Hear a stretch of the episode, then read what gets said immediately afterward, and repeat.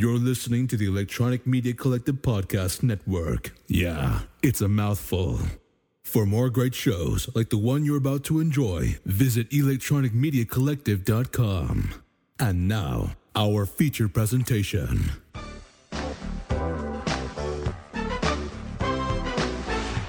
Welcome to the exciting world of the movies.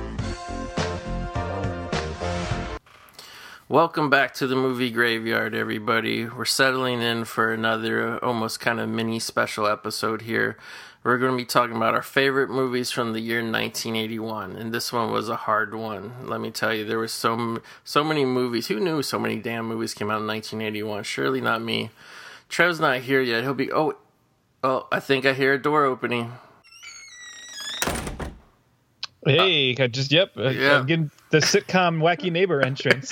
Here he comes. hey, what's up, everybody? Trev, did you finish up uh, digging up all those cinematic corpses from 1981 to bring in here tonight? Uh, I mean, there was a lot, uh, and I'll I'll tell you what, man. I'm glad little little one year old Trevor didn't have like disposable income and the ability to go to the theater because I wouldn't have known what to do with myself. Too many options, man. Too many, damn, too many. And you know, I, I didn't really do like a lot of, um, you know, dirt, dirt digging on like what the grosses of some of these because there were so many damn like famous movies from 1981. Uh, but uh, I would have to think some of these great classic cult classic movies had to take a bath financially because the competition was insane.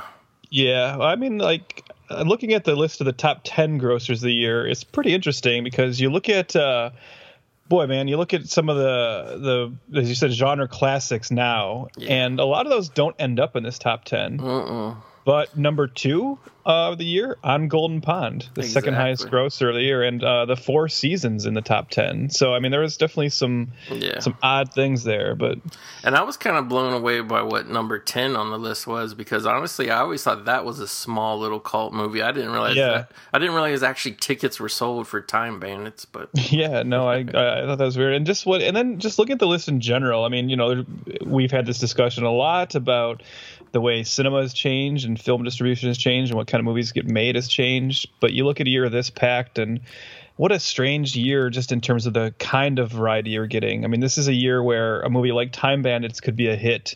But so could a movie like My Dinner with Andre, which is just two guys sitting in a diner or a restaurant talking about philosophy for two hours. yeah. It, it was an interesting year for sure. I don't know. This is just a bit of trivia. I don't think either one of these actors will be coming up on our list, but um, I, I will say I did find a bit of inter- interesting trivia that 1981 uh, was the year that Kathleen Turner and Tom Cruise made their acting debuts in you know different movies. So definitely, this is where the Cruise era begun.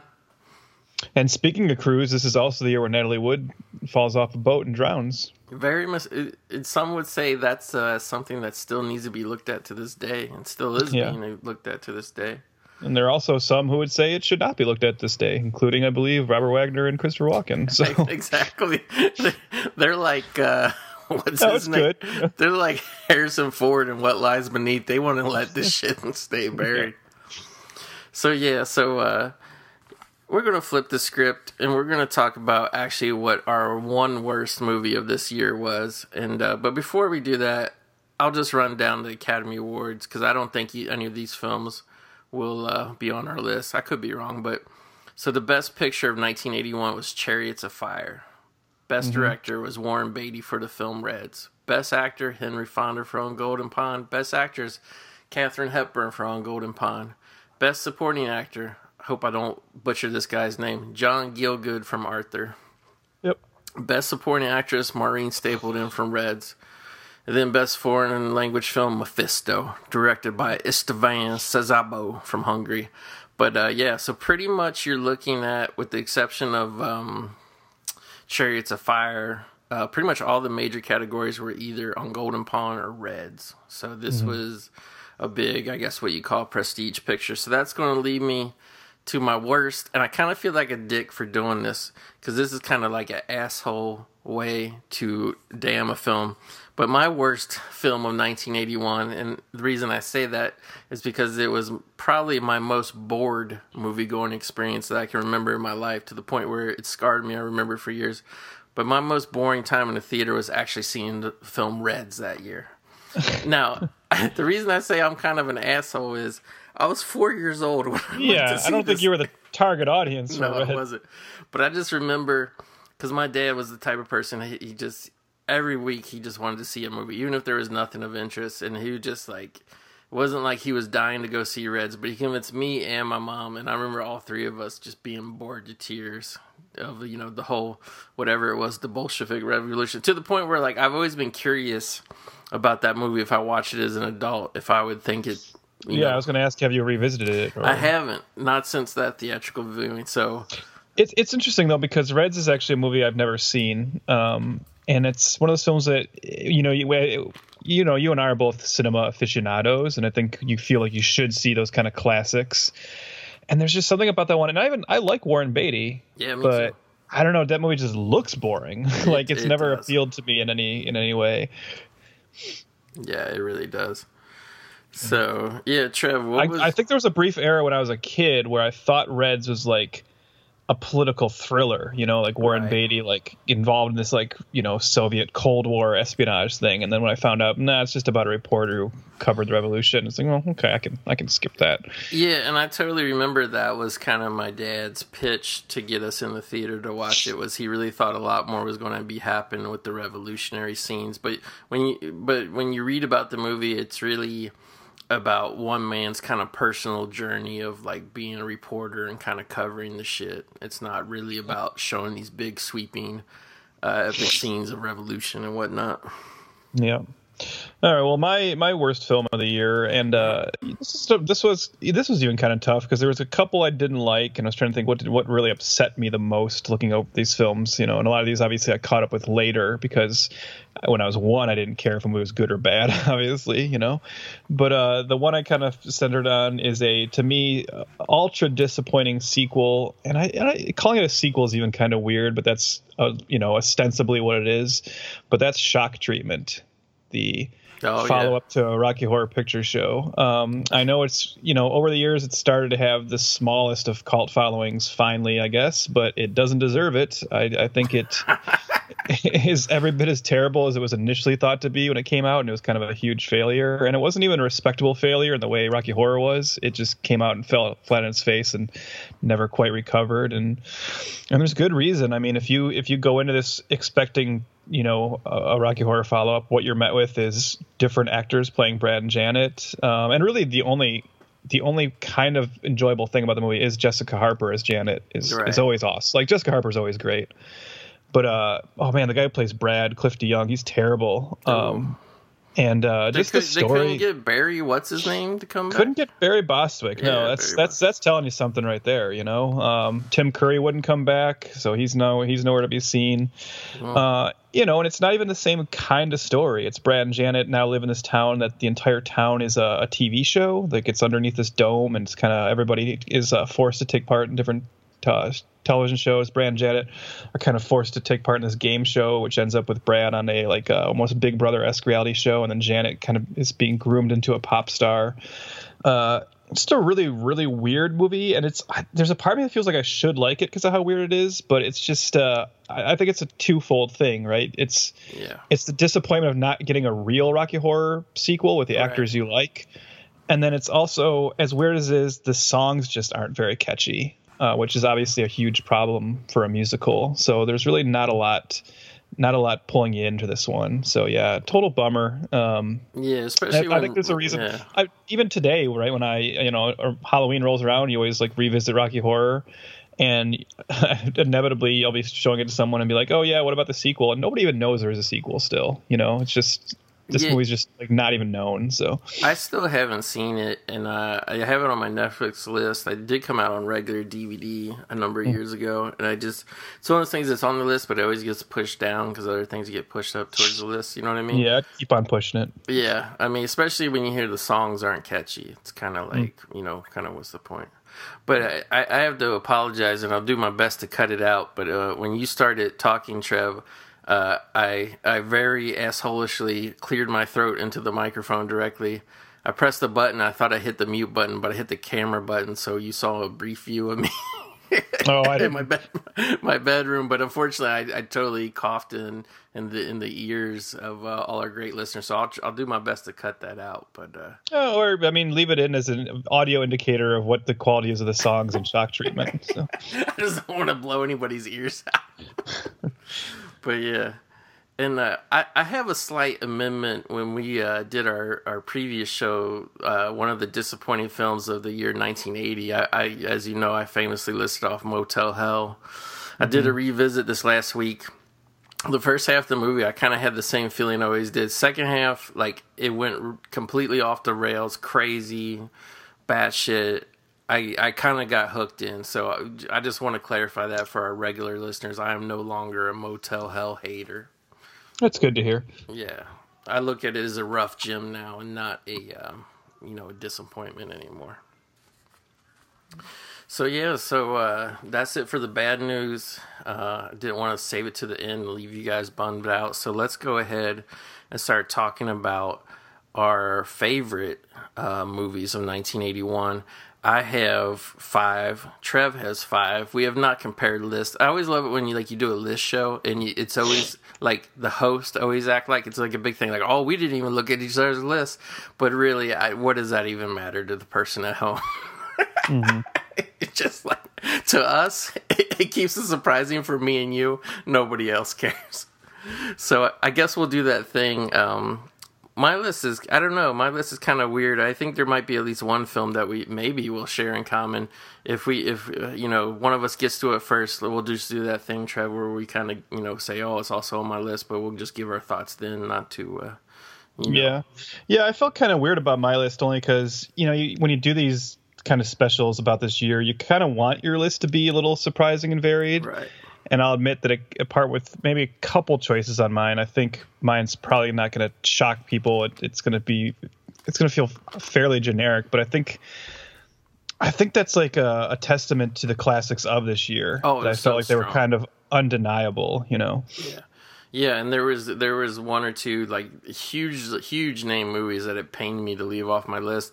But again, not doing the best of the year, just really doing just a lot. Some of them came down to like, okay, I own all these movies that I got to cut off the list, and it almost came down to how many times do I rewatch it. So so there was a couple that it was just that split kind of hair thing. Yeah, that's what it kind of. It really was tough for me too. I, what do I value at a certain point? Because Yeah. I think what's more surprising to me about what's on my list is really what's not on my list. Because man, did I leave off a lot of movies that I still consider favorites, just because that's how stacked this year was. Exactly. I was in the same boat. So I'll go ahead and get this party started. And uh, I have a feeling this is not going to be on your list, but it's a very popular movie anyway. I'm going to go number five on my list. Most favorite 1981. I'm actually going to go with Disney's The Fox and the Hound, an animated film. And this is, uh, you know, I, I, I'm not really into that many animated films, to be honest with you. And uh, even beyond just the nostalgia f- factor, but I really like this film. This film was a huge deal. I want to say it was the last really major. There was there was other animated Disney films that came out, but to me this seemed like it was kind of like the last really big hit major one of my youth, and it was actually new. It came out in 1981, whereas a lot of the other ones were just re-releases at that time from Disney. But yeah, I really loved the Fox and the Hound.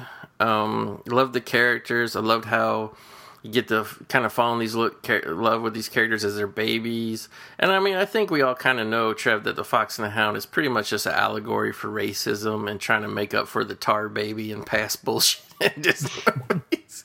And then you know Uncle Remus and all that, but uh, I really found the Fox and the Hound as a kid and an adult. I, I do own it on Blu-ray. Uh, it's just one of those rare times that an animated film is going to choke me up. It's going to, you know, get me emotionally involved, you know, and so much is, yeah, those, uh, you know, feelings I had as a kid watching it, but also now it still does it to me. So yeah, I'm to go with the Fox and the Hound for number five. Cool. Uh, my number five. This this was like the tough one because I was like really kind of kept tossing up two in the air and kind of trying to pick on which one would would fall on. Uh, should I just say the one that didn't make it just for the hell of it? Yeah, here, do it, do it. Yeah. So what? Barely making my top five, barely missing out on my top five was uh, Stripes, the the great Bill Murray comedy. Yeah. Uh, so, but it taking its place, um, you know, again, this. Uh, I'm even going to say there are movies that didn't make my top five that are probably arguably better films than this. But as you said, a lot of this goes back to your nostalgia, how much you loved it as a kid, how much you still revisit it. And for me, Superman 2 uh, still kind of stands really high up there for me. Uh, you know, as a comic book fan, as a Superman fan, this was the Superman movie that I really grew up on. I feel like this is the one I watched on TV way more than even the first one. Um, and I, I, I really like it. You know, it's a film that's plagued by a lot of behind the scenes issues, but I always point to this as the kind of film that proves that that's not always the death knell of a film because I actually really I, I enjoy it, and I think the the odd mixture of Donner sensibilities with Richard Lester's goofy comedy kind of works. Uh, I love Zod and his, you know, his uh, henchman. I had a huge crush on Ursa as a kid. Uh, I kind of still do. Uh, and you know, Still in the spank bank. Christopher Reeve will always be my Superman, and, and this movie is a big part of the reason why. I think it's just a blast. I, the, the final battle is great. Um, yeah, I mean, as a kid, this was this was what the MCU of the time for us. You know, just it felt so so big and so fun. Um, and I actually, still, I prefer this the, the theatrical cut to that Donner cut that came later. Right. And I, I feel like the Donner cut um, at least kind of breathe some new life into this because the Donner cut kind of came out not really at the dawn of DVD, but kind of right at the crest of when DVD was becoming like very massively popular. So I feel like almost in a weird way that um, that that Donner cut DVD not only reintroduced the whole Christopher Reeve Superman thing to a newer audience, but like I feel like it kind of got the ball rolling. It seemed like for what would come like with the Bryan Singer Superman Returns movie. Yeah. Well, I think that's even like what the Donner cut was kind of like you said, I think that release was tied into like Was it? Superman Returns. Yeah, it was kind of like a uh, you know, here's a promotional aspect of it or something. So Yeah, yeah. But yeah, yeah, th- that one didn't make my list. But again, that was uh, like if we did a top ten type thing, um, yeah, that would definitely have made it for sure on mine.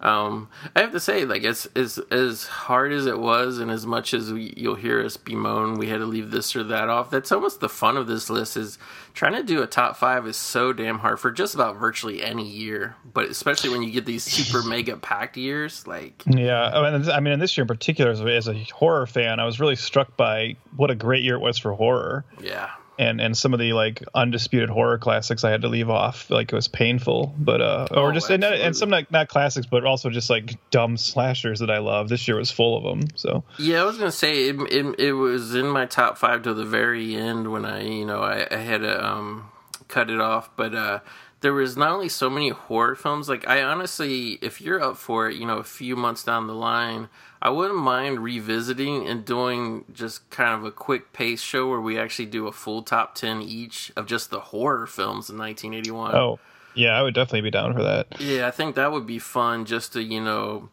because even if the first of all there was so many damn slasher movies and I had The Burning, which it just The Burning is just one of those ones for some reason. I think it's mostly the special effects and some of the weirdness stuff that's in the movie and some of the score.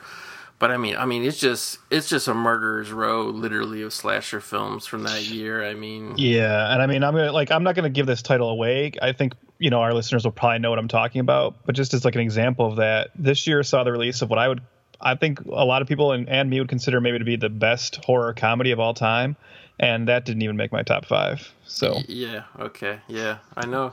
And it's just like, yeah, I mean, again, without giving away, but just so many, even tiny classic gems. Like, I mean, j- just to throw out because I don't think either of these are on our list, but um, but just like like in the same year, just wrap your head around this.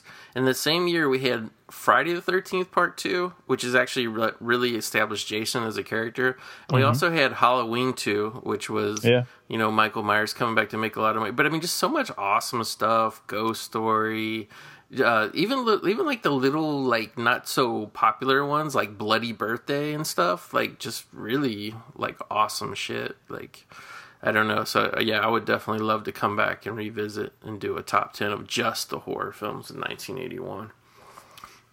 So, uh, number four on my list. Um, this is not really a slasher, but it does have um, a lot of the um, you know suspense. I guess the thriller genre.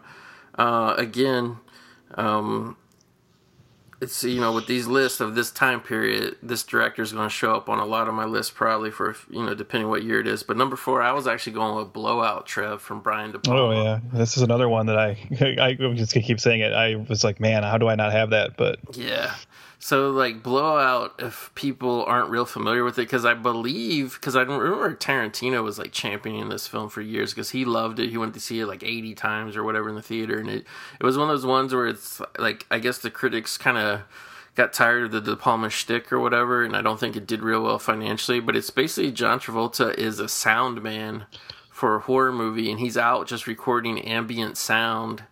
Um, kind of out in the woods near a bridge, and a car comes and uh, what seems like a car accident, you know, goes off the bridge. And there also happens to be somebody taking photos. So what he does is he takes his audio recording because you know the, the the titular blowout. The idea was supposed to be that the car tire blew out and that this politician uh, uh, drew, drew basically drove off this thing. Very very similar to the, wouldn't you say it's it's kind of similar to the Ted Kennedy thing, Trev? Yeah. Yeah. So it's like, but Travolta feels like there was more than a blowout that happens, and he, you know, he reconstructs with the photos. He, he, like he almost makes like a stop motion thing. He cuts the photos out of a magazine, and then he uses his audio recording. And I just, it always gets me the way De Palma especially that scene and there's a lot of like the awesome split diopter shots where where there's like something in the foreground, something in the background, but both are in focus. Like he does a lot of really cool shit, and there's a lot of really cool audio stuff, and there's an awesome um, Criterion Collection Blu-ray that I own. So there's a really nice kind of visually and you know audio uh, version of this out there, and it just you know, for literally 1981, like some of the techniques, like I think it was really ahead of its time. And it, I mean, it's very much in the Brian De Palma style that, like I talked about, because I think Dressed to Kill was on my 1980 list. I mean, it does have that Hitchcockian feel, but it's just kind of cool because I'm actually a Travolta fan. It's cool seeing him in this type of movie. Nancy, uh, great performance too. Yeah, yeah, one of his best, if not his best. Nancy Allen is great in the movie, and I won't spoil it, but there's like a really awesome. Um, climax to the film that visually is just I think it's one of the best things De Palma ever did. So Blowout just being a great mystery, conspiracy uncovering type movie, exciting. You know, it's also interesting that you have this guy who's recording sound for a horror movie. There's like a great, you know, I don't want to spoil too much, but there's like a great opening where we kind of get a movie within a movie type thing. I mean, it just it's a lot of fun. I can't recommend Blowout really any much more than I am. I love it. Yeah, no, I love it too. Uh, just curious, have you also seen Blow Up, the the original film it's based on? I actually haven't, to be honest with you. But, yeah, that's good too. You should you should check it out. Uh, the uh, Antonioni film from the '60s. Uh, yeah. a really young uh, and pretty hot Vanessa Redgrave in it. Um, nice you know, same general idea, except with that one, it's a, a, photographer instead of an audio engineer. So it's a photo he takes. Right. But uh, but yeah, it's it's that's cool too. I think I like Blowout a little bit more just because it is a little more, you know, modern and sleazy in that De Palma yeah. way. But uh, and it, yeah, it just has that like I don't know, it it just has that that that that uh, visual atmosphere that that you yeah. know like you know we talk about nostalgia with films. Obviously, that's what we do here. This is nostalgia based film podcast, whatever. But I feel like sometimes there's nostalgia that's um just based on hey i saw this movie when i was a kid and it was really fun. But there's also this kind of nostalgia where you appreciate the the artistry and literally the techniques and tools and the type of cameras they used and whatever that you i mean no matter how hard you try you can't recreate some of that stuff today. You know what i mean? Mm-hmm. All right. Well, my number four. I, I wouldn't be surprised if this is on your list, Goat. So we'll see. But uh, uh you know what and how appropriate because the man behind this is really enjoying a renaissance right now. It's uh, genre film's favorite old grump, John Carpenter. Yes. Uh, 1981 comes in with uh, one of his stone cold classics, one of his many stone cold classics of this era. Uh, Escape from New York is my number four. Uh, just a total, you know, undeniable pleasure of film. Uh, you know, Kurt Russell and to me still his his best role, uh, Snake Plissken. Uh, you know, the infamous Snake Plissken, who is tasked to save the president, played by Donald Pleasence, after his plane goes down in New York, which now in the future, I believe the far future of what is it, 1992? I think I believe I is was it? I thought it was 1997. I could be wrong. is that what it is? Okay, yeah, you might be right. It's something like that, right? But it's the far future, obviously. Uh, New York has now just been completely walled off and is a prison where they send all the undesirables. And uh, the president's plane goes down, and Snake Plissken is given 24 hours to retrieve him and save him before an important conference that he was scheduled to give a speech at. Uh, a lot of just great, you know, character actors in the supporting roles. You got Harry Dean Stanton and Ernest Borgnine, Isaac Hayes playing the villain, uh, Adrienne Barbeau looking amazing, yes. and just that, just that, you know, uh, great Carpenter music and the cinematography and just the. I mean, obviously the thing that propels us along though is just the ultimate kind of badass character of Snake Plissken, who just does not give a shit about anyone but himself and is just kind of forced into this situation. And it really is like it's a different kind of anti-hero. I think you know we've had a lot of characters inspired by Snake Plissken uh, ever since, and I think Oh, the yeah. I think the temptation now is always, and this is what everyone gets wrong, or maybe not wrong, but it's what they feel like they have to do, is they're always a piece of shit, but with that slight heart of gold you can see peeking through. And Snake doesn't have that, and that's what I love. It's just he, he really is what he is. He's he's what he is on the surface. He doesn't really care about doing the right thing. He just cares about doing the thing that, that suits him. Um, I mean, there's like a slight moral code there, but it's it's completely different than what you see in characters. Like even like a like a Han Solo is more Right. traditionally good, right? Where Snake is just like, wow, that I wouldn't want to be around that guy because bad things are going to happen. exactly. uh, And yeah, I mean, it's it's just fantastic. It's uh, I, I feel like it's the kind of film. I think this is true for some of the films we'll talk about today. But this is the kind of movie that I think you could release now and it would still be just as as as successful because it just still works. Oh, I agree, hundred percent. And, and actually, I'll use this time to talk about the film as well because this was actually the next on my list. Escape from New York is number three on my list, and uh, Okay. I just echoing kind of what you said. Like, I think if yeah, there's there's the there's all the scenes of Call Me Snake and all that kind of shit.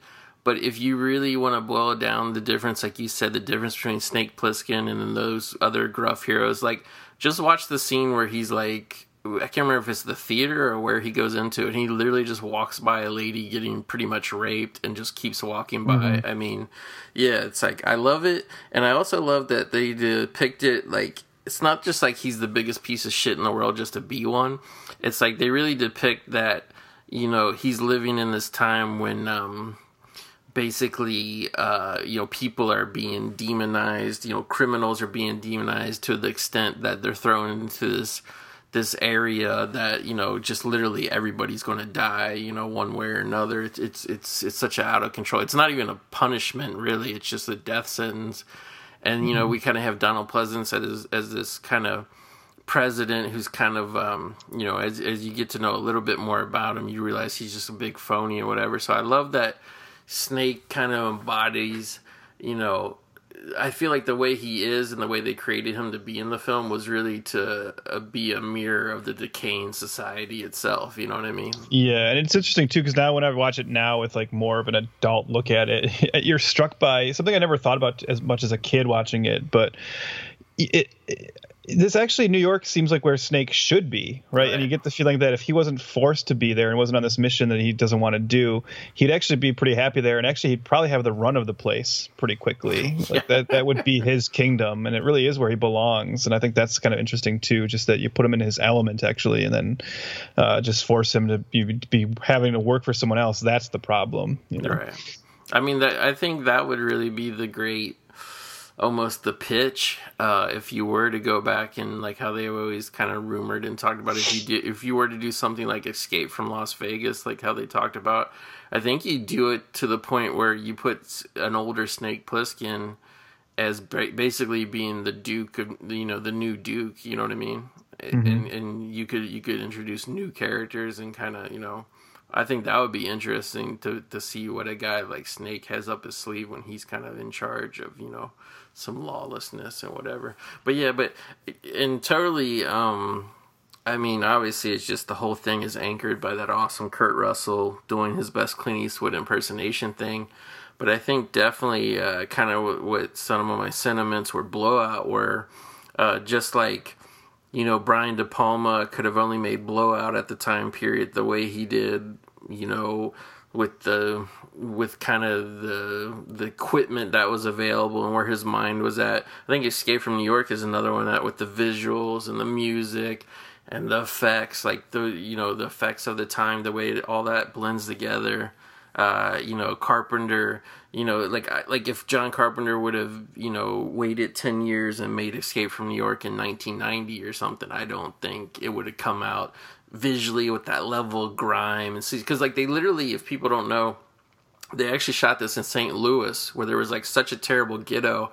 They actually had like a run of like a bunch of city blocks they were just allowed to just trash up and they brought in like part of a carcass of an airplane for the crash airplane sequence. I mean, I just I, don't, I just don't think even 10 years afterwards they would have been able to film things and made things look the way they do in this film. Yeah, no, I, th- I, mean, well, I think that's proven by the sequel, right? Which which mm-hmm. also proves how effective this movie was. This movie was so perfect that when it came time for Carpenter to do a sequel, all I could really do was remake this one, almost scene by scene. And yeah. and interestingly enough, the sequel comes 1996, one year before this movie takes place, which exactly. is kind of funny. But uh, yeah. but yeah, I, am not a not a huge fan of Escape from L.A. That's probably a conversation for another time. Yeah. But uh, but man, this, but like I said, this one is just is just fantastic.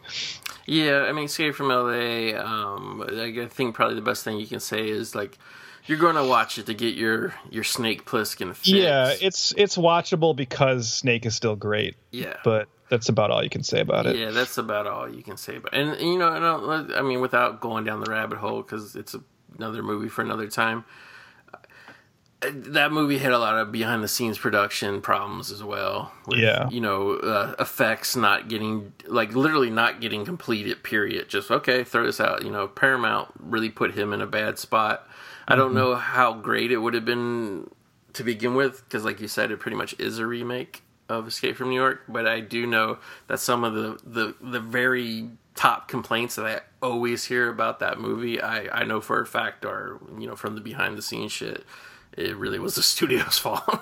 yeah. And it really is. I mean, you, you just touched on what it could be, but this this is one where, as much as I don't really like the second one and the, the reputation the second one has, I think with in recent years with Russell kind of getting some of his badass mojo back, with yeah. thanks to Tarantino, I really do feel like you know we've had like Indiana Jones come back and some of these other like you know franchises resurrected. I gotta imagine there's a, definitely a place for old Snake Plissken right, and seeing yeah. Pick that role up. I mean, I would be super excited about it. And you know, Carpenter seems to be kind of rejuvenated again with this Halloween stuff that's going on. I don't know that he's looking to direct again, but if he could like choose a director maybe and still kind of oversee it, I mean, I, I would yeah. be all in for an old man Snake movie. And and you wouldn't really, because I think also a mistake that kind of happened with Escape from LA is you really not only do you, not only is it not necessary, but you actually really shouldn't make it very high budget. I think. No. Yeah. I think if we had somebody, uh, you know, I don't know if Jason Blum would would be involved in in a non horror film, but if you had a producer like that overseeing a director like I think, and I honestly, I think some, I actually think James Wan, if I had to pick mm-hmm. somebody to do an escape movie that wouldn't be Carpenter, I think James Wan, if you look at some of his less popular movies like um, like a, a, death sentence. Yeah, right? uh, I kept want to say Death Wish, and I knew that was wrong. But Death Sentence with Kevin Bacon, I think he's got it in him to do something like you know, like like he's kind of catapulted into a list or whatever. But he still likes to do a small budget. I think if you, I think if you did a twenty million dollar Escape from whatever with you know. Carpenter and his son doing the score, and you had a good director like James Wan, you know, and Kurt Russell back as Snake. I mean, I don't, I don't think you would lose money on that one, and I think it would nope. be, you know, it would kind of not necessarily right the wrongs of Escape from LA, but it would kind of, you know, like in in the series on a better note, you know. Yeah, yeah, I agree. I, I would let's so well, you know what? Let's you and I call them up and pitch this. yeah. I'm guessing they probably just haven't thought of it until now. They're so. like, guys, there's this podcast out there with about 200 listeners, and these guys know what they're talking about. We should listen yeah. to them no, no, no, we shouldn't just uh, do a movie about a, ghost stuck in a cell phone. We should. we should do uh, more escape from whatever bullshit. but anyway, uh, Trev, go ahead with your. Uh, the, it's your turn to do your number three on your list. Yeah. So uh, my my number three is another one that's not too shocking. This is another interesting one because it's uh it, it's I mean, it's such a good film. I actually prefer the sequel, but this is still so awesome that it had to make my top five, and that's uh, Sam Raimi's The Evil Dead. Mm. Uh, so this makes my list because it really is. Uh, you know, uh, I was just watching um, Eli Roth's History of Horror recently. Yeah, the, uh, yeah. the, the AMC series he's been doing. Uh, you know, which you know I I enjoy it. It's pretty much. It's fun it's fun. Like the way I kind of take it, just to get off on a little tangent about it, is you can watch it and be kind of cynical and say, like, well, I'm not learning too much from this or anything. But what I liked about it is I realized as I get older that when I was younger, I would watch specials like this and it would introduce me to a lot of stuff. And I kind of look at this now as like, well, I might not be learning anything, but there's probably some like 15 year old horror fan that's watching this, and this is the first time he's hearing about a lot of these movies. So there's always a value to these every few years to make a new version. And when they got to talk about Evil Dead, I was actually struck by what Tarantino said about it, where he was talking about the visual style of it and how it was filmed. And he said, you know, as a young film fan, when you saw this movie, you were kind of like, well, why would you want to make a movie in any other way? Why would you want to film anything that doesn't look like The Evil Dead? And and that's what I took from this. Uh, I actually think, and I don't think I'm alone in this. I saw this series in reverse order. I saw Army of Darkness in the theater. Mm-hmm. Uh, then I then I went backwards and saw Evil Dead Two and then Evil Dead. Uh, and it doesn't really matter, you know. Yeah, me but. Uh, yeah, but uh, getting to Evil Dead was just like, oh my god! Like knowing how cheap this movie was made, and like, but the creativity on hand, and uh, just the pure like ferocity and intensity of the of the filmmaking, and like no, I don't want to say humor because this one's not very funny, but just the way they use the camera and the effect, the effects work.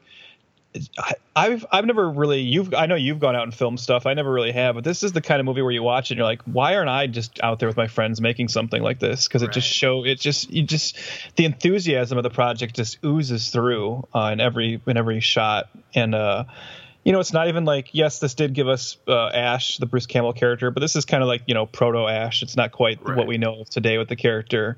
So it's really not even about the character. It's it's just more about how insane the gore gets in the last half of this film, and how nuts the cinematography is, and uh, the crazy camera angles, the uh, just I don't know everything about this is like excessive in like the right way and even yeah when i was young and saw this it was just so so like uh, exciting to see a movie like this. And then yeah there's like wondering why there aren't more films like this. I think only like there's some directors who have that that kind of their young their older films or you know their films they made when they're younger like sam raimi and peter jackson have this kind of energy to them that you wish they kept up throughout their career and they they never seem to. But uh but this this really speaks to that no, I I agree a, a, thousand percent, and I I you know the thing that always strikes me is a lot. I kind of cringe a little bit when I hear a lot of people say like, oh, you know, like like it's so it's so like you know slow or it's so basic or it's so cheap that you can just start with Evil Dead Two because it does the recap. But I mean, mm-hmm. the recaps are cool the way they re you know mm-hmm. parts two and three. I mean, don't get me wrong, but like I I think this film like let's just take it out of the franchise just as one horror movie is itself. I think it has a lot of charm i honestly do. Mm-hmm. and like i mean just like you know the the stop motion shots that are in it they're like they're just it's, it's so fun. And one of my actually favorite um scenes of the movie isn't even the crazy horror stuff at all. There's just something uh, like the charm of uh, kids making a movie part of like when they're in the car just driving up to the cabin in the beginning. Like I really like that scene, just getting, mm-hmm. and I really like the actors, which when they do the recaps uh, in the next movies in parts two and three, like they don't they don't use all the same actors and stuff. So like I mean just for the the whatever shits and giggles of it, like I'm all down well, to see Scotty or whatever his name yeah, was. Yeah, I mean, I was gonna say, not only do they not use the, some of the actors, they just dump some of these characters and right, act like they weren't right. there. So yeah, because isn't the like the most famous? Or, well, I say I should say originally one of the most famous things about the original Evil Dead is like the tree rape and like mm-hmm. um, was that Ellen Sandweiss? Is that her name? Yep. I don't even think that character's in the recaps, is she? No, she's not. It's it's interesting because you know we want to get into like an odd continuity thing. The the recap of Evil Dead and Evil Dead 2 acts like it was just Ash and Linda who came into the cabin. Yeah. But then when you get to Ash versus Evil Dead, the show, uh, they do kind of uh, once again come back to Cheryl having have being there with him, his sister, and dying. So it's like, wait, what? I thought you were dumping that out. So who knows? You know, continuity is like a real non-issue in Evil Dead. Uh, so whatever. But but yeah, I mean, I, I'm with you. I I do like two better. Two Evil Dead Two is my favorite of the franchise. Yeah, but I but I don't think it's fair to like take this one out because it is still a blast. And I I've seen this uh, just a few years ago in a theater, and it's uh, you know with a we did like a Halloween air time you know kind of midnight showing, and it still plays like gangbusters to an audience. Uh, it's just it's just so fun, and uh, I can't even imagine someone saying it's slow. I mean, yeah, it takes a bit to get going, but Yeah. There's always even in that early in that early section though there is just a sense of dread that hangs over it that i think makes it feel like you know even when there's not blood being tossed at you you're still waiting for something bad to happen. And, it, and like you said it is still interesting and compelling. Yeah, and it just and I think a big big part of that is just the I mean you can feel it when you watch it the whole kind of nuts and bolts thing like you can tell that cabin is not a set it's not fake it's not phony you know you can tell that these are real people you know it's a it's a little bit of in terms of the actors I feel like it's a little bit almost more of the George Romero approach of using people that feel very real and you know Yeah, and it's even interesting too. I mean, even something as simple as you know some of the bigger, crazier moments in it, because you know you have to uh, basically chop the deadites into pieces to to defeat them. So there's a lot of that. And and then we just think of horror in general and some of the most infamous horror mo- moments in terms of the biggest kills, and yet something in this like a pencil being stabbed into someone's foot is still one of the most like memorable, cringeworthy moments in any horror film.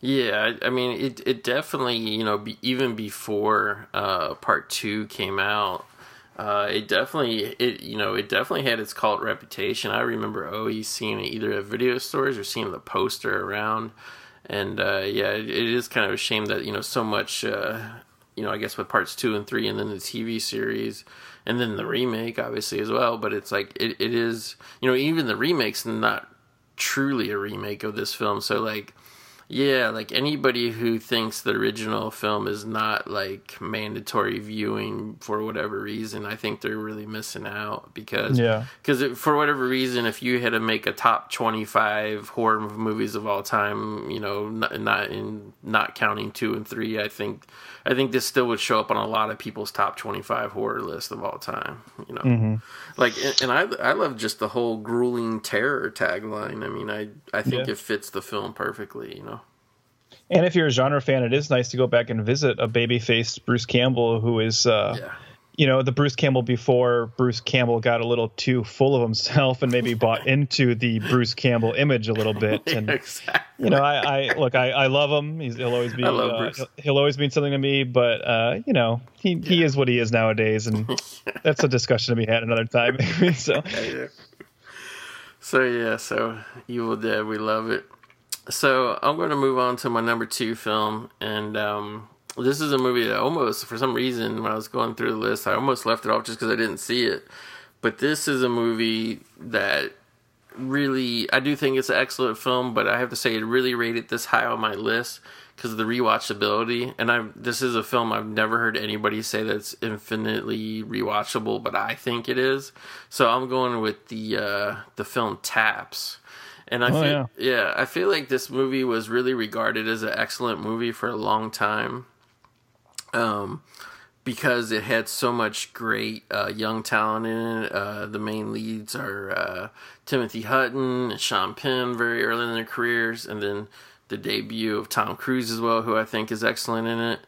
Um, just really great, and, and and it's not only is it, I think it's really great because it's not just like a kind of average movie that has a bunch of you know George C. Scott's also in it playing the headmaster of the school but I think it's something that to me stands the test of time and is actually really relevant today because basically the setup of it is is it, it's a military academy where they like really drill into these and you have kids all the way from I would say roughly age 10 to age 18 at this school and Timothy Hutton and um, Sean Penn are kind of the elder uh, kids at the school, and you know it's it's very much a military um, hierarchy. They really train them like soldiers. Uh, they really instill the military mindset, um, you know, just about honor and valor and whatnot. And basically, yeah, it comes down to it. It, it turns out they're basically like going to close the school and stuff. And basically, the students decide to take a stand and basically, you know, kind of take the the school itself hostage just in terms of they barricade the school they actually have real weapons that they normally use in drills and whatever. I mean it just and it's uh, what i love about it and why i think all these guys shine in it is like it totally kind of uh asked the question and uh with you know without spoiling too much of what happens like the film gets fairly shockingly violent towards the end. And um really what it questions is you know when you put this mindset which uh, you know just military training it gets you in a certain set of mind. When you when you set that up into very young minds like what are you really doing? And uh, you know are you you know it, it, it's hard to tell uh, it's hard to tell uh, a kid basically yeah we, we instilled all these values and all these principles into you but that doesn't really matter because in real life there's such things as bureaucracy and you know financial decisions and whatever. So i mean i just think this movie's like really really electric in a way of just like and, it totally that you know even from the beginning once you see the students planning what they're going to do and it, you know things go wrong and go wrong and next thing you know the police are surrounding the school and you got literally 12 year old kids with automatic weapons pointing them at police. Like it's it's a movie for a lot of uncomfortable reasons i don't think you could really make today either. But i just just as a drama and it's just like as you know somewhat of a shocker and just like and when i say a shocker i don't mean like an exploitive way. But i don't know i think i think if you watch this movie it, it will get you thinking in a lot of ways. And uh you know, just and again, acting top notch. So I definitely recommend Taps to anybody who hasn't seen it because yeah, it's a 1981 film, but li- like literally this could happen tomorrow. It's very believable that it could happen tomorrow. So I give it a, a really super high recommendation, and it's a movie I've owned on uh, DVD for a number of years. Uh, Blu-ray now, and uh, yeah, like it's a movie I could literally watch every single year and just never get tired of it. Yeah, man, hearing you talk about it has me really itching to like revisit it because it's a film that I I do remember enjoying, but I don't think I've watched since maybe like the mid '90s. It's been a it's been a really long time for me. Um, but yeah, I remember really you know being kind of taken with the performances and Sean Penn being really really good in it. Um, and just like uh, yeah I, I, don't know there's something about that time period i guess in my head I, I, had to stop and now i'm realizing these are still these are kind of spaced out over time but you know you and i did the chocolate war as like a commentary right. on here and then you know there's film like taps and then you go into like probably like 90 or 91 you get toy soldiers and there's just like this like uh, I don't know. People loved movies about all boy, like you know, yeah, all male academies at that time, and like the horrible stuff that can happen at them. But uh, but yeah, Taps is, it was quite good. I mean, I I can't speak to it too much just because my memory is hazy, but I do remember really enjoying it, and now you you have me wanting to revisit it for sure. I mean, I really I really think you should, and it's it's the type of movie I think if if you uh, if you try to kind of hard sell it to somebody who's never seen it before. Like I just think it's going to be hard for people to wrap their mind around how that a movie that is about that subject matter could be really powerful but when you watch it and you see kind of like how somber and sober it is, and how you know it just yeah, it's it's really good. So I hope you do give it a rewatch here. You know, sometime. Or I'll just wait for the remake. Don't wait for the remake because it's never coming.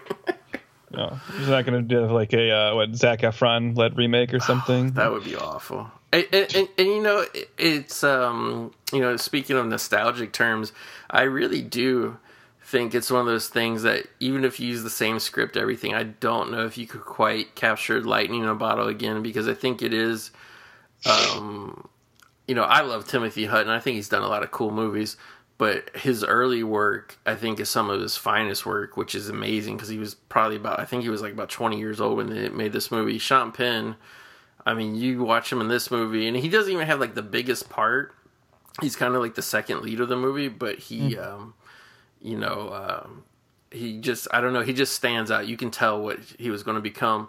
Uh, Cruise has a smaller role, but it's a very electric role where you're like, holy shit! I like like literally he got cast in a bunch more movies, his his big movies that you know him for because of this, and also it's like um, I just forgot. I'm pretty sure, yeah, Giancarlo Esposito is in it as one of the kids. So, so I mean, it just. I mean, forget about it. It's ridiculous. Ton of talent everywhere. Okay, movie. you say it couldn't be remade, but what? Let me pitch something to you. Okay. What about Taps, the weekly series on the CW? Could it work? I, yeah, I don't know. I don't Oh, know. I'd love to see how they would have to fit like the female characters in in some I way. Um, yeah, no, I and uh, to you know that's obviously just a joke. Don't Yeah, don't, don't write us angry letters. I'm kidding, people. I do not want taps on CW. But uh, to go back, just piggyback on something you said just really briefly. Um, in terms of Timothy Hutton, shout out to Timothy Hutton having kind of a late, uh, you know, late career resurgence recently. And uh, man, one of the highlights of uh, the Haunting of Hill House on Netflix. He's so good in that Yeah. and it was, it was really exciting to see. And then he was also featured in a smaller part, but still, you know, significant enough. He's in the um, the Jack Ryan show on Amazon, and it was kind of exciting for me to see Timothy Hutton in those two shows that I watched in streaming services. And just because there was a period there where he kind of vanished a little bit, and I always thought that was disappointing because I'm I'm like you in that. I like Timothy Hutton, and I really felt like uh, there was a period where I was like, "How come this guy isn't in more stuff?" Like, like even in films I'm not a huge fan of. Like, you know, I'm not the biggest fan of the Dark Half, but I think Right. he's really good in it. And uh, yeah, it's cool to see him kind of coming back now, and I, I hope that continues and he gets some more work off of Hill House because he's he's really really good in that. Yeah, him and uh, Henry Thomas are one of the main reasons I'm definitely am going to check that show out, and probably sooner than later. Oh man, and you you know they play the same character, right? And uh, yeah, yeah. Which, which, I'll tell which you what, I, man. I, which I because Henry Thomas is not a young man. No, it's it, that is kind of weird. Like it Yeah. doesn't. Uh, it is true that I don't think once you get to a certain age, you do, your appearance doesn't change that much as you age. But but whatever. I I will say though that that's always a crapshoot when you do the thing in movies where you cast a young actor and then you cast the older person for the flash forward or whatever. And it, you know, in a lot of cases, it doesn't really look like that person would grow into that. But man, when you watch Hill House, you'll have to confirm this to me. That might be the best example of that I've ever seen because Henry Thomas could definitely age into uh, uh, Timothy Hutton. It's it's pretty perfect, and I don't know if like I don't know if they were watching each other's performance or what, but even just mannerisms and everything, it's dead on. So Yeah, so I credit mean- to credit to the casting and credit to both of them. Yeah, they're both excellent, and uh, yeah, I, I, I think, uh, and I'm happy because I, for some reason, I had blanked out or didn't realize he was in the Jack Ryan thing. I, th- I think it, th- there was like a long period of time, you know, and it's just like some actors bring a certain something to their acting. Sometimes, especially actors, uh, I think like Timothy Hutton, he can bring a certain uh, sense of measuredness and vulnerability to his roles. And I feel like for a long time they didn't quite know, or maybe just sign of the times type of thing. There maybe there wasn't a lot of parts for him like that, and um, you know, and I definitely enjoyed his fun kind of late '90s era when he got to do some fun kind of gangsterish stuff like City of Industry and Playing God, but. uh yeah, just just you know, and that is one good thing I think with these um, this abundance of TV now that's really interested in being in depth and character based is I think it actually this is going to be a very good time for actors like Timothy Hutton and Henry Thomas and you know. I mean, even even Sean Penn uh, has a, a Hulu show on. So I mean, I, I think a lot of these deep actors who mainly don't fit into the modern, you know, big studio release type films, I think they definitely can, you know, find their way into these TV shows where it's like, because now it's really not, you know, actor star power hasn't really been a big deal the way it used to be in the past. And now it's kind of like, if you were somebody famous for basically not just being a star but being actually a really good actor, I I think like like they kind of need you now. You know what I mean? Yeah. All right, cool. So uh, let me to my number two, and this is the one that maybe it'll be surprising to you. I don't know, and to others because everything else in here, I feel like I said, you know, were like the obvious choices. This one's maybe a bit more of a deep cut, although I think in the last few years it started to get more and more of a reputation in, in genre circles, at least. And this is actually a French-German film uh, from 19 from 1981, obviously. Uh, this is Possession the Andrei Zulawski film, uh, starring uh, Sam Neill and Isabella Adjani.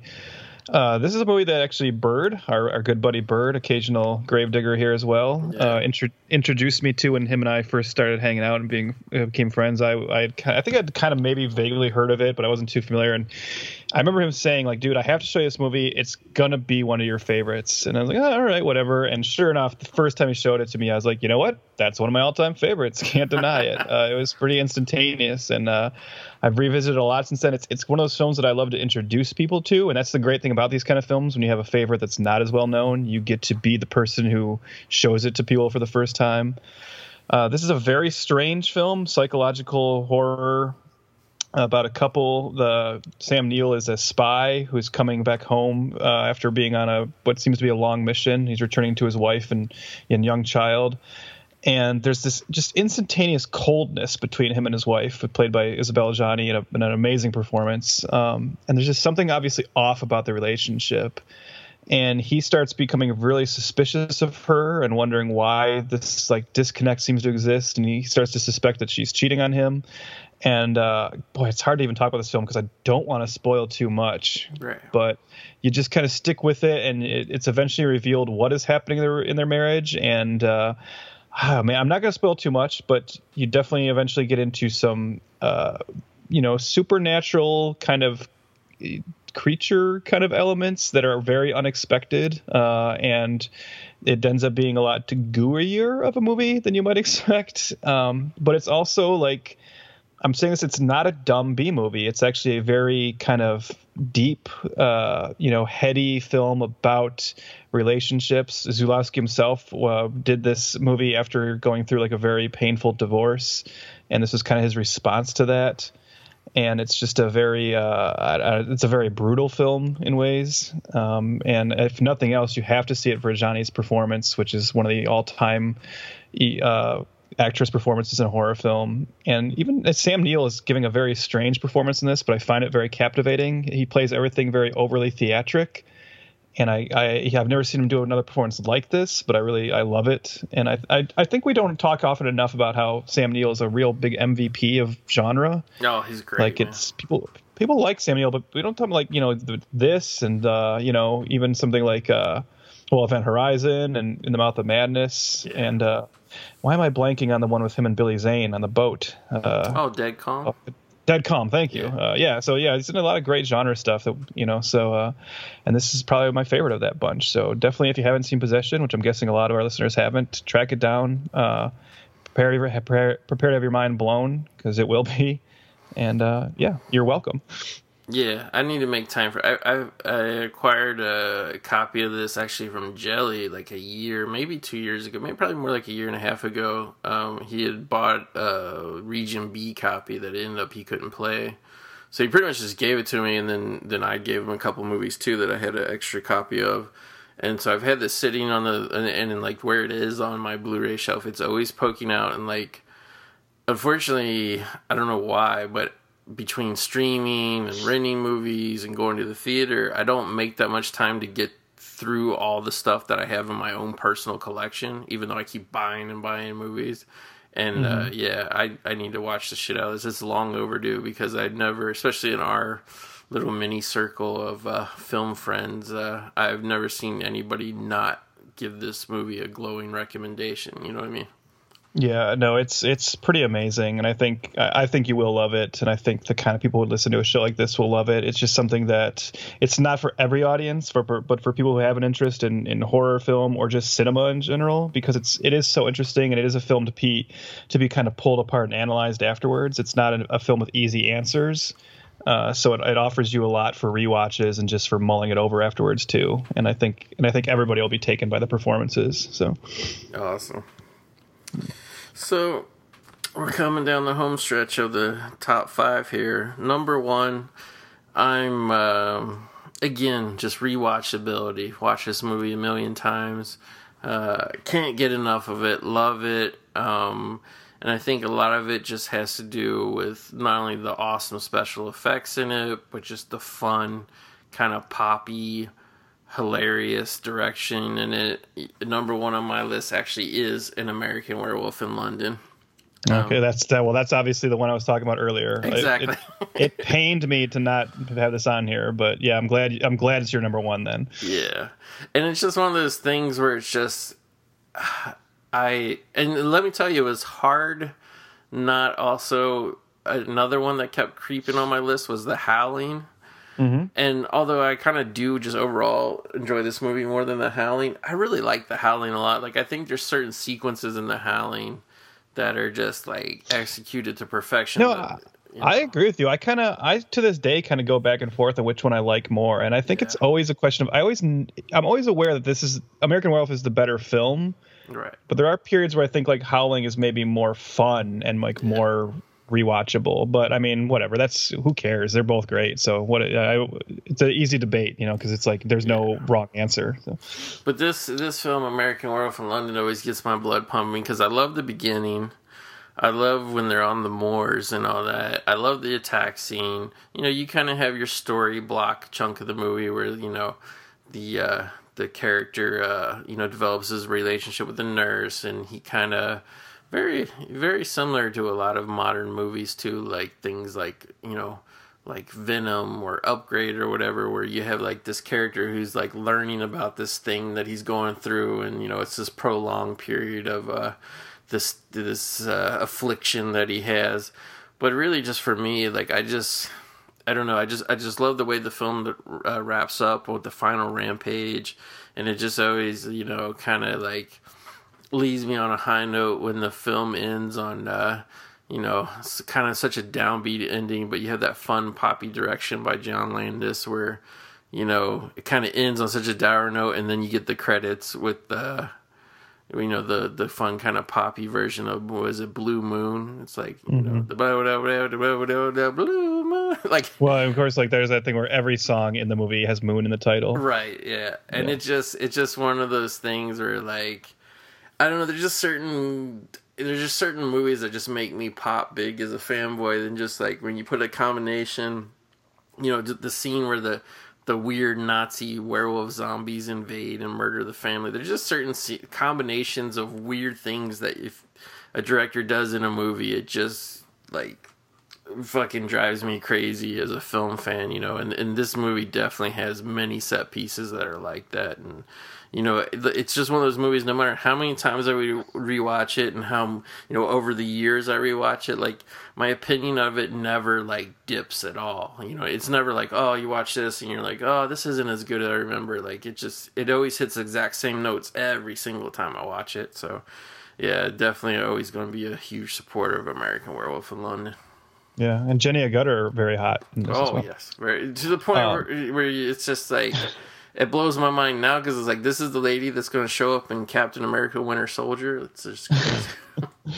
Uh, you know, I always think what I find interesting about this film is um, I'm there's an element of it that I'm surprised wasn't picked up on and used in more films following this because there's often talk about how you know because these are you know these supernatural creatures are fictional. Sorry, folks. Uh, the mythology has a lot of play, and you can kind of you know evolve and add on to it over time. And we see that happen to where you know like Romero creates the Living Dead version of zombies, and then those become like the kind of zombie that is Right. very apparent in films. And and again, watching the Eli Roth thing, they're talking about how like you know werewolves were certainly a part of mythology for a long time, but a lot of what we know of the werewolf uh, comes from the Wolfman, the, what, what Curt Siodmak added in with in, with his script, like the silver and you know the gypsy curse elements and everything.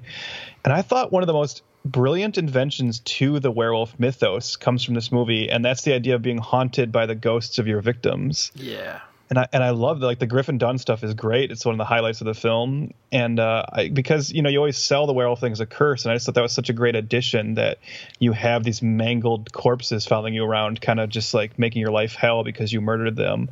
And I really wish more films had, had picked up on that. So yeah. One of the great scenes is when, uh, and I just love the long shot from like across the street, where uh, you know because like you said the the the Griffin Dunne character, his friend. Um, keeps coming back to him and talking to him, and he keeps getting more and more rotted and whatever. And I just love the long, creepy shot of like from across the street where he's waving him into the porno theater to like come talk to him. I don't know why. And then it's just great once he gets in the theater. I think it's just all like a puppet at that point. But it just yeah, this is that movie. That movie just has the combination of things you know the effects, the story, the directing, the editing, the music. Just it it just never gets freaking old to me. I always love it. Yeah. And I'm not typically, uh, I don't know where you fall on this, but I'm not typically a fan of werewolves that just become kind of dogs. I always Right. like wolf wolf men, but the design of this one is so scary Oh, yeah. and so great that yeah, the I- face the face Yeah. Mm-hmm. totally makes it for me you know and, I, and i love the way it moves and it's obviously some type of animatronic whatever but just yeah and the, and the fact that it goes on a rampage in the middle of like piccadilly square or wherever it is uh just yeah it just i don't know it just this this movie is so memorable to me in so many ways it kills Bib Fortuna on this on the subway platform. oh it really the oh Yeah, the, the kind of tall skinny guy yeah, that's Bib Fortuna. i never knew that I know. yeah. Uh, so when we do our 1997 episode of this, where do you think an American Werewolf in Paris is going to fall in your top five? I mean, I don't like to do like spoilers for upcoming episodes, but I mean, I'm probably that's going to be number one as well. Yeah, Because I mean, the stuff they were doing in Microsoft Paint in 1990s. yeah, yep. All right. Uh, so my my number one is uh, it, my my reasons for this are going to be very similar to my reasons for Evil Dead in terms of just again another film I find infinitely rewatchable. A film when I initially got it on well I think I had it on Laserdisc and then on DVD. It's something I rewatched a lot, and it, it is about the it, just like Evil Dead. It's about that bringing a new kind of visual style to something and just kind of reinventing the genre.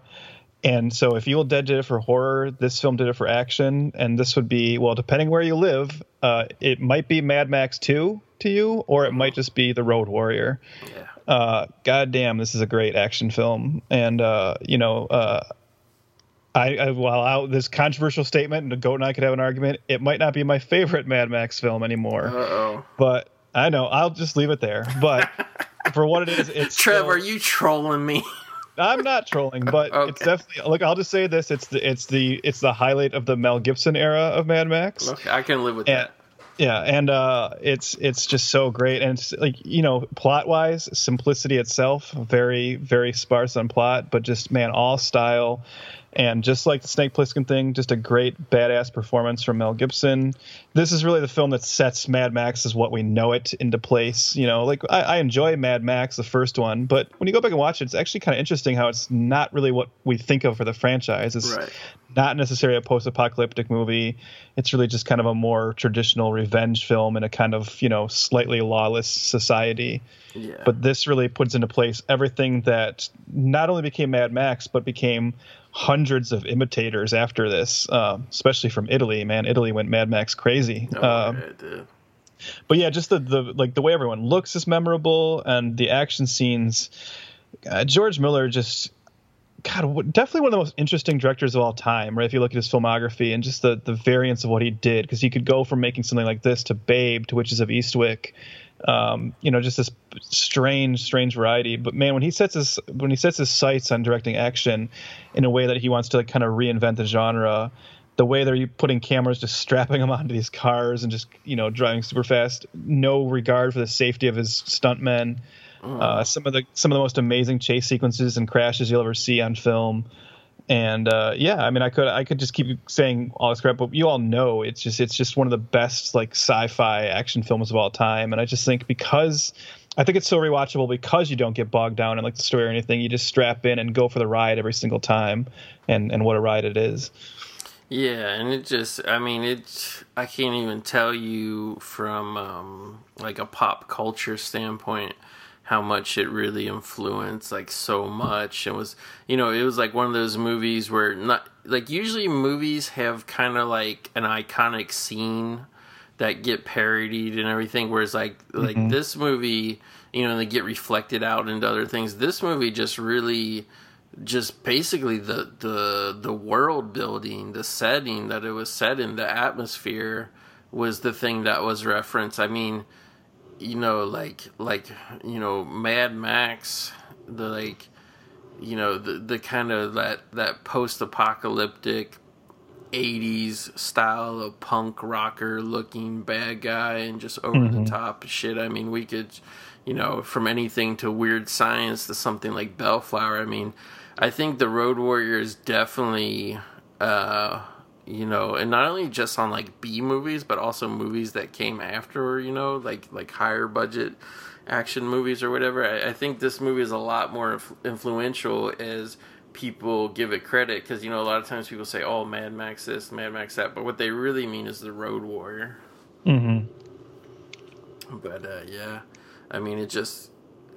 I mean, for me personally, just for my personal money, I don't think the series, while the rest of the movies were very enjoyable, I I personally don't think that this movie was really topped in, mm-hmm. in a lot of ways. So I mean, yeah, it's definitely my favorite of the series, and Yeah, that's fair enough. I mean, it's I I, I prefer I do prefer Fury Road, but it's such a slight, you know, like Yeah. one over the other that I it's again it's one of those debates where I'm like, yeah, I'm I'm not gonna come in and argue with you too much about that. So Yeah, the the just the impact that uh this and maybe that's just it for me too, just the impact that this you know, we always say with something like uh like a Halloween or something, we always say, Well, the original is always the best because that's when it was fresh and original. And even though this is Mad Max two basically, because it is like quite different from the you know original Mad Max film. Like this was the one that kind of smacked you in the face and brought the whole world alive and hit you, you know, the apex of just that whole post-apocalyptic. I mean, when, whenever anybody says the term post post-apocalyptic film, I always think of the Road Warrior, like straight off the bat. You know what I mean? yeah, and I think that's what they're thinking of too when they say it. Like this Yeah. this really set in this really did set the visual and just thematic and, and mood piece template of that. Uh, so you definitely see this like recreated a lot after this one. And it is interesting, like this. I, I don't know that it happens much anymore. Where like there's one film that leads to a sequel, and then the sequel really kind of completely reinvents the thing and becomes what that franchise is. And I think like another example that would be First Blood going into uh, Yeah. Rambo, you know. But this is like another definite example that, like you said, like Mad Max is a cool movie, but this is what people are talking about when they talk about the series. Yeah, I agree. So, um, what you know, n- not obviously uh, Fury Road or Beyond Thunderdome, but outside of what, what movie do you think stole from the Road Warrior and did it the best, Trev? Ooh, the best. I mean, I don't know. That's tough. Um, hmm. You know, I don't know about best. I, I think there's a lot that aren't very good that I actually do like, uh, and I, because I, I talk about that like, like I'm saying those uh, those '80s films. You know, like I like the goofy uh, Enzo Castellari stuff, like the Bronx Warriors, and you know, like uh, crap like that. Um, New Barbarians movies like those are just biz- really bizarre. And he said usually like the where you feel that the the copying is the the visual style of the villains always have that kind of like punk look. Yeah, But so I I, I just I'll kind of watch any movie that's a Mad Max ripoff and usually get some kind of enjoyment from it. I might roll my eyes quite a bit at how much of a ripoff it is, Right. but but it's it's kind of like that zombie movie thing where I'll still probably find a bad one enjoyable on some level. Yeah, I, I think as far as like the more recent ones or whatever, um, you know, not talking about like the direct straight ripoffs, but I thought one movie that kind of Ooh, I think I know what you might say. Are you gonna? Oh, well, let me take a guess. yeah, take You're a going guess. like into more modern recent era. Are You're gonna say Doomsday? correct, Amondo. Yep. Yeah, I mean, I think Neil Marshall definitely also played a heavy influence to John Carpenter, but I think really the third act of Doomsday does a really nice job of kind. You know, and that was years and years before we ever thought Fury Road could be a possibility. You know, Yeah. and I think that did a nice job of kind of bringing that, you know, that kind of Road Warrior esque uh, villain and kind of final chase together. You know. Yeah. Well, and as much as I do love Mel Gibson as Mad Max, I mean, it's kind of nice to have Rhona Mitra to look at too. You know, so Oh, we need to we need to bring her back and raise her profile. She's still working, but I feel like she should have been bigger than what she was. Honestly, I think she, you know, she had a few A list pictures um, where she was kind of like the action lead, and I I thought she did a great job. Um, yeah. Did you ever see uh, Highwaymen? oh yeah, yeah. Just just actually rewatched it um, maybe two months ago. Yeah, Yeah, that's a pre- that's a pretty fun underrated movie. I yeah, think. it really is. Yeah. Um, but yeah, she just she just had like a kind of multi-episode arc on Supergirl, and you're right, like it was Nice. my it was I kind of had forgotten about her, and it was a nice being reminded of like, oh yeah, like I, I like her, and I haven't seen her in a while, and I agree, it would be nice if she could uh, get a little bit of a little resurgence going. I agree. And I mean, it's not like she's, you know, somebody who was in their heyday 20 years ago. She's still fairly young. Yeah, think- 42. Only I just looked. Yeah. Yeah, she could. I, I believe she um, could really do still action roles or whatever. I think Doomsday was probably her showcase. Is like really, you know. But I also like the uh, Underworld film she did and stuff. So yeah, Rhona Mitra, give us a call. We'll try to resurrect your career for you. Yeah, or just give us a call. I Yeah, just know. give us a call. We want to talk to you. Why not? Yeah. So yeah, so I th- I think we hit on some good ones, but uh, like we said, I think we got to do that that horror spin-off 1981 horror films because Yeah, there's still there's definitely a lot of films I did not get a chance to talk about here. yeah, which is, too too much meat left on the table for sure. So yeah, so before we kick it off, you know, I, I always like to, uh, you know, like we did with the last one. I think this is kind of fun to list a movie from that year that you haven't seen, but either you always wanted to, or maybe you just recently found out about it want to. And and this one was um, a movie for me. I really had no real knowledge of um, until I was kind of looking at the list for that year, and it looked interesting. I'm actually Trevor. I'm going to go with the Pursuit of DB Cooper, starring yeah. Treat Williams as DB Cooper and Robert Duvall. I think is uh, you know the guy ahead of the uh, you know the investigation. And the reason I really you know DB Cooper is kind of one of those like. I mean, it's kind of like an urban legend, but it's really not an urban legend because it really did happen. It's a guy who hijacked an airplane, uh, demanded a ransom. He got the ransom. The plane took off again, and then he jumped out. And there, to this day, there's like a lot of people who claim that there's no possible way he could have survived, let alone you know whatever. But but there's been I actually watched a documentary not too long ago, believe it or not, about it. Um, just something I was flipping through on cable and caught a good chunk of. But it's just a fascinating case, and uh, just reading the synopsis of this, of, this one, it actually kind of gives you the identity of DB Cooper, which I, which has never really been validated. So I don't know how true this movie could really be based on because we don't really know the real story of really who DB Cooper was and what happened afterwards. But it sounds like it really kind of dramatizes um you know what happened afterwards and supposedly some accomplices he had so like and just the thought that treat williams who keep in mind the year before in 1980 was literally just an extra in Empire Strikes Back. You know that he was the a year later he was playing the lead in this film about DB Cooper. I found that interesting, and I was like, well, it's got to be halfway decent if it's got Robert Duvall in it. So yeah, I don't know if it's out on DVD or whatever. I got to do that research, but I actually really am curious now about the pursuit of DB Cooper. Yeah, I mean, I, I agree with you. Uh, The, the DB Cooper story is one that's always interested me. Um, it's kind of known more today. It's it's often brought into like different pop culture avenues where people love to have characters who were revealed to be DB Cooper. Uh, I know that was like a an ongoing joke in news radio and uh, Justified, a show I really like, eventually revealed one of the, its characters was DB Cooper. Wow. Um, so it kind of kind of keeps popping back up that way. Uh, I believe last year David Duchovny made a film called DB Cooper versus Bigfoot.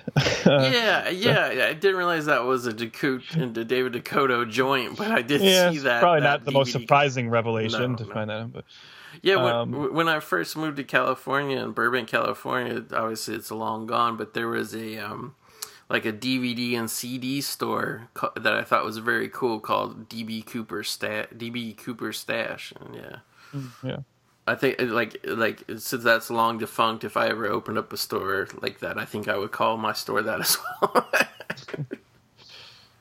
Uh, so uh, mine is I'm gonna I'm gonna go on a limb, go and I'm gonna say that I'm I'm gonna guess you've seen this because it's a kind of film that is shocking to me I haven't seen. And I think it's one that I was always initially aware or always aware of when I was younger, and maybe I was just like, yeah, I'll get around to it, and then I kind of forgot about it for a long time. And then doing this, I was looking over the list, and it popped out at me. I was like, oh yeah, I never saw that, and I would definitely be interested in it.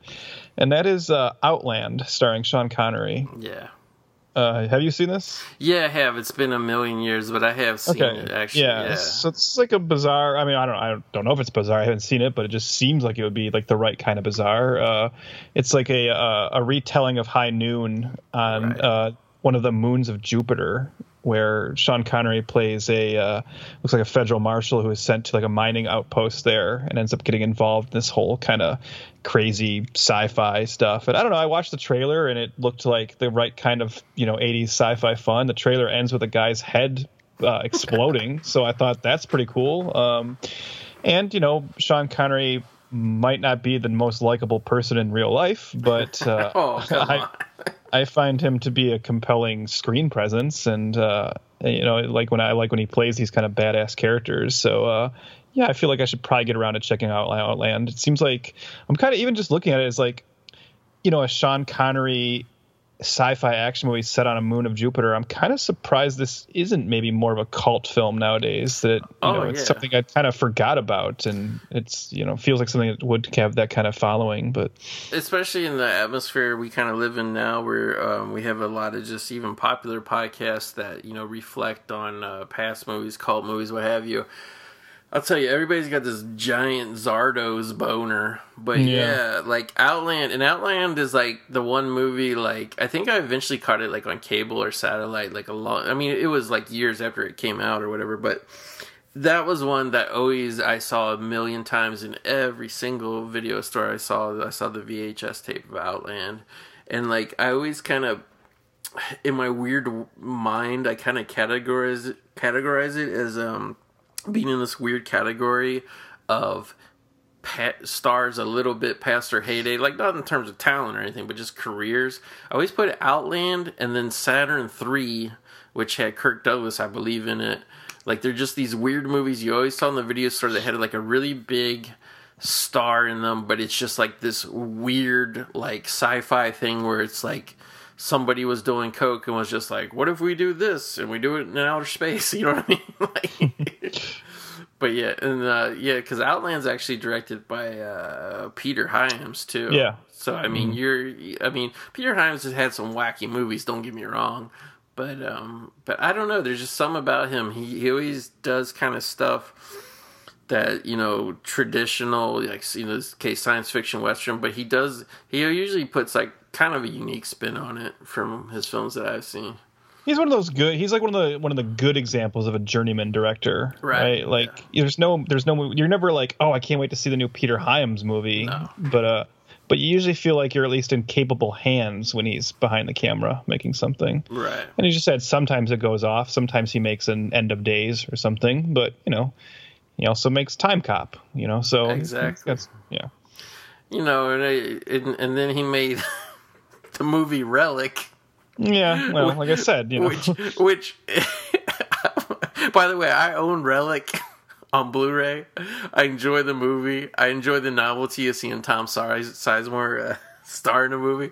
You listen to the commentary because because relic is a bizarrely dark movie and i don't mean in terms of subject matter i mean in terms of there's nothing you can see on the screen so it's like tom sizemore goes to like in the middle of the day to visit i think it was penelope miller in that movie penelope oh Miller. yeah, man, I haven't thought about her in a long time. Yeah, and he goes to visit. I mean, it's like you, it's supposed to be the middle of the day, and like from the scene outside on the sidewalk to him walking inside this brightly lit huge museum. I mean, it's like the entire movie's being lit by a kid's nightlight. Everything is a dark shadow. Everything is insanely dark and you know uh, colored in a kind of strange way. And like I listened to the commentary track on that, and he's like, "I hate to use light. I hate to light my scenes at all." I'm like, I can really tell. I mean, any any director who's like that kind of like out there with their philosophy, I don't know, interesting, interesting to me. Trev, um, I was curious if you came across this title. I, I can't necessarily say this is a movie I'm dying to see, but I've never heard of this movie. Uh, I believe it, it's, it's actually a foreign movie, but the title just blew me away. I think you almost could do a um, do like a remake or something just based on the title. But there is this movie, this Romanian movie I saw on the list of 1981 films. I know, I know you're talking about. Yeah, yeah, okay, the oil, Yeah. the baby, and the Transylvanians. yeah. Have you ever heard of this movie before? No, I never had, but I think like you, I instantly like clicked on it to Yeah. see what that was, and I think like I was, I was kind of like, oh, that's that doesn't sound like what I hoped it would be. You know. Yeah, But- yeah. You know, no, it's it's it's not what you want it to be at all. But I mean, the title is gold. I, I, w- I wish Wikipedia had more uh, information about whether it was a hit or not. Yeah, no, the one that I kind of came across doing this, that again, it's the same kind of thing where it's like, I don't know that I'm in a rush to see it necessarily. And from the way Wikipedia makes it sound, it doesn't sound like it would be very easy to see, anyways. But um, I came across this uh, foreign animated film called Grendel, Grendel, Grendel. Oh yeah, I saw that on the list. Yeah. Yeah, that is actually um, based on the John Gardner novel Grendel, which I actually am a, a fan of that novel. It's a, a retelling of Beowulf from the perspective of the monster Grendel. Oh wow. And this was actually an Australian animated film, and Peter Ustinov plays the voice of Grendel. Um, and boy, it sure sounded like I'm just I, I'm reading here. Uh, although completed in 1981, it was not released in U.S. theaters until the spring of 1982. Because of its limited appeal, broadcasting the film was largely restricted to art theaters and urban centers. And it's like so, like I guess this very strange, you know, you know, art film animated thing about Grendel. And I'm like, well, I kind of want to see that, but I'm guessing it probably never made it to DVD. Right. Certainly no Blu-ray of this, so I'd probably have to track that down. But eh, you know, it's probably on YouTube. Yeah, I was gonna say you you, you Yeah. know for that stuff that's insanely long out of print, YouTube sometimes Yeah. usually comes through in a pinch. yeah, But uh, yeah, this uh, again, you know, this is the second time we did one of these favorite movies of this year or that year, and I think definitely we're going to keep the train rolling. Just because, at the very least, um, it's a lot of fun for me and Trev to do, and um, from the download, as frustrating as this one was, you know. yeah, this one was like you want to tear your hair out and go crazy. But yeah, from the download numbers, seems like you guys are liking it too. So I think we will keep this trend up. Um, you know, You know, we should say just as we head on out here, like if people are want like as an indication of how crazy this year was and what we were talking about. You know, it wasn't on either of our lists. Raiders of the Lost Ark. Yeah, and I thought for sure it was going to be on yours, and that also was the number one grossing movie. But like that's why you know, like I said, Trev. I mean, I I love Raiders of the Lost Ark. I love it, but it's I had to go with that thing of like, what do I rewatch over and over Yeah. and over, and Yeah, uh, and, and, and go ahead. Yeah. yeah, I was just gonna say it, it's just kind of crazy because to the point of like, I always think of certain movie like when I think of a year, I always think of a certain movie. Uh, and and like like 1977, I always think of Star Wars. 1985, I always think of Back to the Future. 1989, I always think of Batman. 1981, I always think about Ra- Raiders of the Lost Ark. Like immediately, you know, comes off the top of my head. And yeah, the fact that it just it just couldn't make it into my top five. It's just mm-hmm. crazy because I mean, Yeah. it- it- like again, if we were talking about what some of the best movies of the year was, I think you I think you pretty much argue without a doubt that was probably the best popcorn film of the year for sure. Yeah, well, that's one of the best popcorn movies ever. But that being said, why why it probably didn't make my list, and here we go, hot take coming in. Uh, sorry, folks, I'm I'm always going to be a Temple of Doom kind of guy. So you know, I was thinking that too, and, and I clearly remember when Raiders of Lost Ark came out because I remember, I remember, um, and my cousin Derek, he became a huge nut of it to the point where he was buying the hats and making his own bullwhips and all that kind of shit. But I remember we went to see it, and as crazy as it might like sound or whatever, I remember two movies, Raiders of the Lost Ark and Back to the Future. I remember going to see them like really not knowing that much at all, just knowing this is a movie with Harrison Ford or this is a movie with Michael J. Fox, and that's where we're going to see it. And I think those two movies in general are the like the the huge, huge mega hit blockbuster movies that like when I saw them, they completely blew me away because I kind of really had n- like I didn't know what to expect. You know what I mean? Mm-hmm. And they just surpassed expectations big time. So yeah. Yep. So yeah, insane. So we're on our way out. Trev, thank you for uh, you know doing this, for taking the time to sit down and scour the uh, the annals of uh, 1981 film uh, history. I think this is one of the funnest things we like we've ever done for this podcast, or maybe any podcast really. Like it's always fun to do uh, end of year type top ten list or whatever, but I think sometimes it's you know it's it's more it's more of a challenge and you look at these these past uh, you know yeah, yeah, what's stuck with you? you know? yeah. So definitely thank you. I want to say, uh, obviously, everybody, thanks for listening. Um, as always, uh, I don't think it's going to drive any extra traffic to your show because you get more listeners than we do on here. But please check out Trev's other podcast, the Days of Future po- uh, Uh, I'm drawing a pace. Days of Future podcast, right? Yep, Exa- yep, exa- you got it right. Days of Future podcast, uh, examining the X- X Men. X-Men. Yep. Yeah, where him and his buddy Joe talk about all aspects of the X Men, and I just I I want to tip my hat to you guys because you have been doing that show solidly for is it going on three years or is it two years? I Uh, three years, Three yeah. Mm-hmm. years, yeah. So I mean, the fact that you guys continually you know, have kept up with the episodes, kept up with finding new content, and obviously you guys are huge fans, so there's there's always going to be something within that that you're interested in. But uh, yeah, I, I I think I've heard probably a little under half the episodes, and like I don't know, it's it's a good podcast, and I, and like um. I think I could really listen to you and Joe talk about anything. You guys are pretty good at the rapport and whatnot. But uh like you guys would never just like clear your throat into the microphone like I do. Well, no, it's good to hear you say you could listen to us talk about anything because we certainly talk about anything on that show. Uh, we we do we go off topic a lot, but that's that's the fun of the show. Um, it's, it was never it was never meant to be the most uh, you know Right. analytical hardcore X Men show. It's meant to be two buddies talking about the X Men. So uh, yeah, glad you like it, and thanks for the plug. And yeah, check No it out if you'd like to, folks. so everybody thanks again. Trev, thank you. Is there is, would you send us out on a high note to give give give one uh, poetic uh, line about the year 1981 in films and what it meant to you? Well, I mean, it didn't mean much to me at the time because I was a baby. Uh, but but I will say, like, yeah, there is something. You know, sometimes you know, you and I have gone back and forth on this a lot about me sometimes poking fun at you for maybe overvaluing you know 80s films and you know and Yeah, and yeah. to to the like expense of other eras. But boy, man, you sure look right when you you know uh, when you look back at a year like this and you go like, oh yeah, yeah, those movies, those years were insane. And I'd say uh, the amazing thing about looking over this list is just like how many of these films I just grew up on, right? How many of these movies were so important to me as a kid, and that's what's really fun about going back and looking at them, and like, and just, and I think maybe there's no better thought that I'm just let's set everyone out on the idea of four year old goat sitting in a theater watching Reds. That's that's That's something that So- happened. that's something I still remember. I just yeah. I mean that's that's crazy that happened. So 1981. Everybody, thank you. Thanks for uh, joining us and helping us keep uh, the memory of so many uh, great films alive. Thank you, and we'll see you next time in the movie graveyard. See ya.